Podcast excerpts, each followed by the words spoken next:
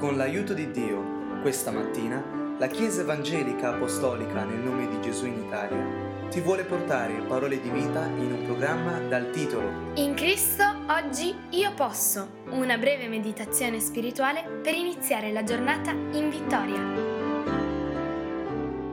Leggiamo la scrittura cercando in essa verità per la nostra vita.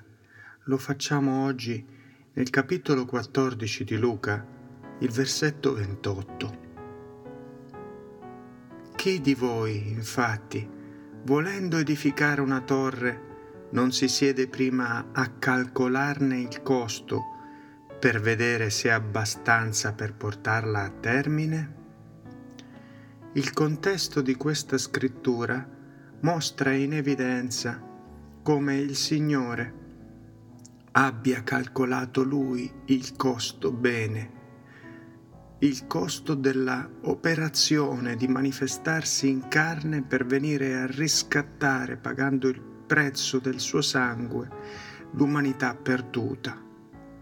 Ha messo in conto i trent'anni a Nazareth, i tre anni di ministero, di scandalo, di odio e anche l'indicibile agonia del Getsemani, l'assalto della terribile flagellazione, l'agonia della via dolorosa e la sofferenza del Calvario, per poi vincere nella resurrezione, così che nessuno possa aver detto, come dice al versetto 30 dello stesso capitolo, quest'uomo ha cominciato a costruire e non è stato capace di terminare e poi per darci un esempio, in quanto la sua chiamata subito dopo questo passaggio è chiara.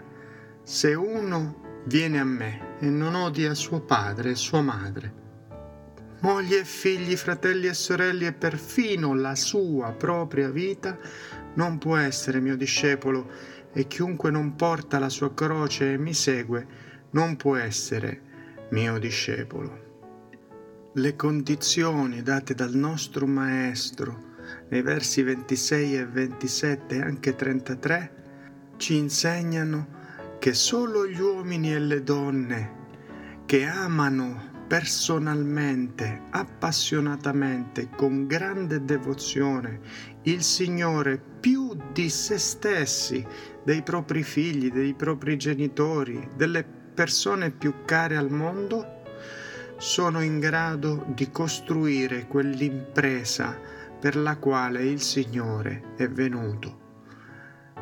Loro che amano Dio sono disposti ad andare ben oltre qualsiasi relazione sulla terra perché sanno che in Dio ogni relazione poi viene sanata. Le condizioni sembrano dunque molto strette, ma sono gloriose. Tutto ciò che noi costruiamo verrà ispezionato da Dio perché deve essere costruito sull'unico fondamento che è Gesù Cristo. Come dice prima di Corinzi capitolo 3 versetti dal 10 al 15, Secondo la grazia di Dio che mi è stata data, come savio architetto io ho posto il fondamento ed è altri vi costruisce sopra. Ora ciascuno stia attento come vi costruisce sopra, perché nessuno può porre altro fondamento diverso da quello che è stato posto, cioè Gesù Cristo. Se uno costruisce sopra questo fondamento con oro, con argento, pietre preziose oppure legno, fieno, paglia, stoppia.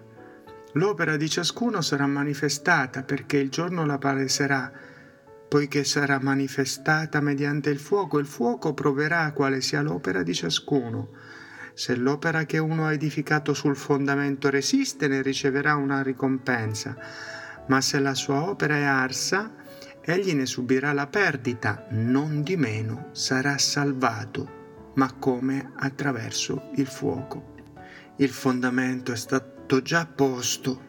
Non possiamo cercare di lavorare per Dio, perché Dio ha già fatto il fondamento, dobbiamo solo essere mansueti nel seguire le direzioni, il suo controllo, per costruire secondo i suoi piani.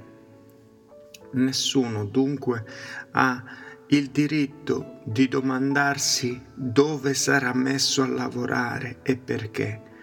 Siamo solo operai, dei portamattoni per costruire un muro, una cinta, un pezzo di torre, ma solo l'architetto il capo sa esattamente tutto il progetto a livello mondiale. Che benedizione riposare in questa certezza è semplicemente arrendersi al fatto che Lui ci abbia chiamato a costruire.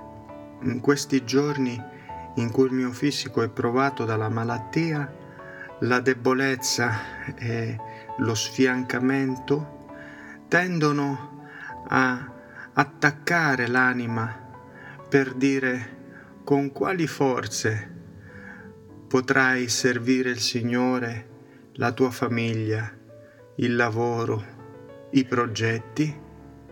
E questo tipo di attacco punta a minare il proposito divino in ciascuno di noi.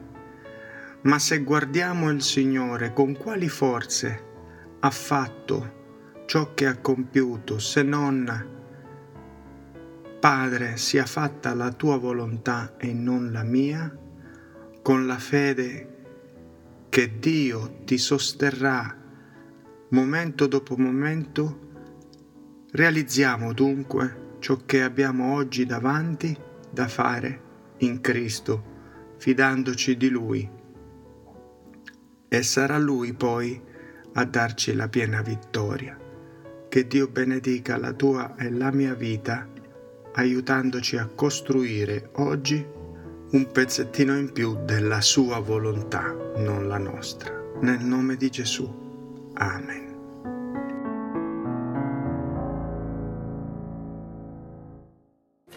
Nel ringraziare Dio ti ricordiamo che se desideri conoscere dove siamo in Italia o conoscere più di Cristo, puoi visitare www.conoscerecristo.it. Vorresti ascoltare questo audio liberamente e anche quelli precedenti? Cerca il podcast Conoscere Cristo usando le parole Gesù e la Bibbia e condividi il messaggio dell'Evangelo con i tuoi amici. Dio ti benedica.